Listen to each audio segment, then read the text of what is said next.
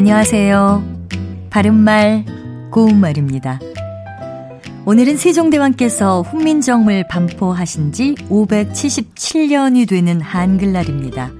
한글은 조선왕조 제4대 세종 28년 음력 9월에 훈민정음이라는 이름으로 반포된 우리나라 고유의 문자입니다.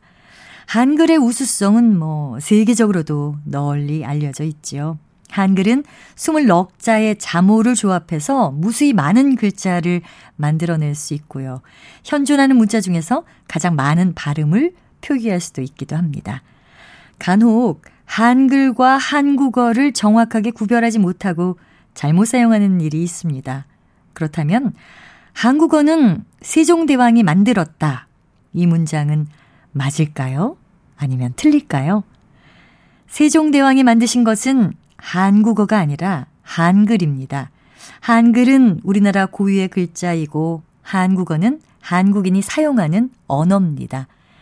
또 한글이 비속어로 오염되고 있다라는 문장 역시 맞지 않습니다. 비속어로 오염된 것은 문자가 아니고요. 말이기 때문에 한국어가 비속어로 오염되고 있다라고 해야 맞는 표현이 됩니다.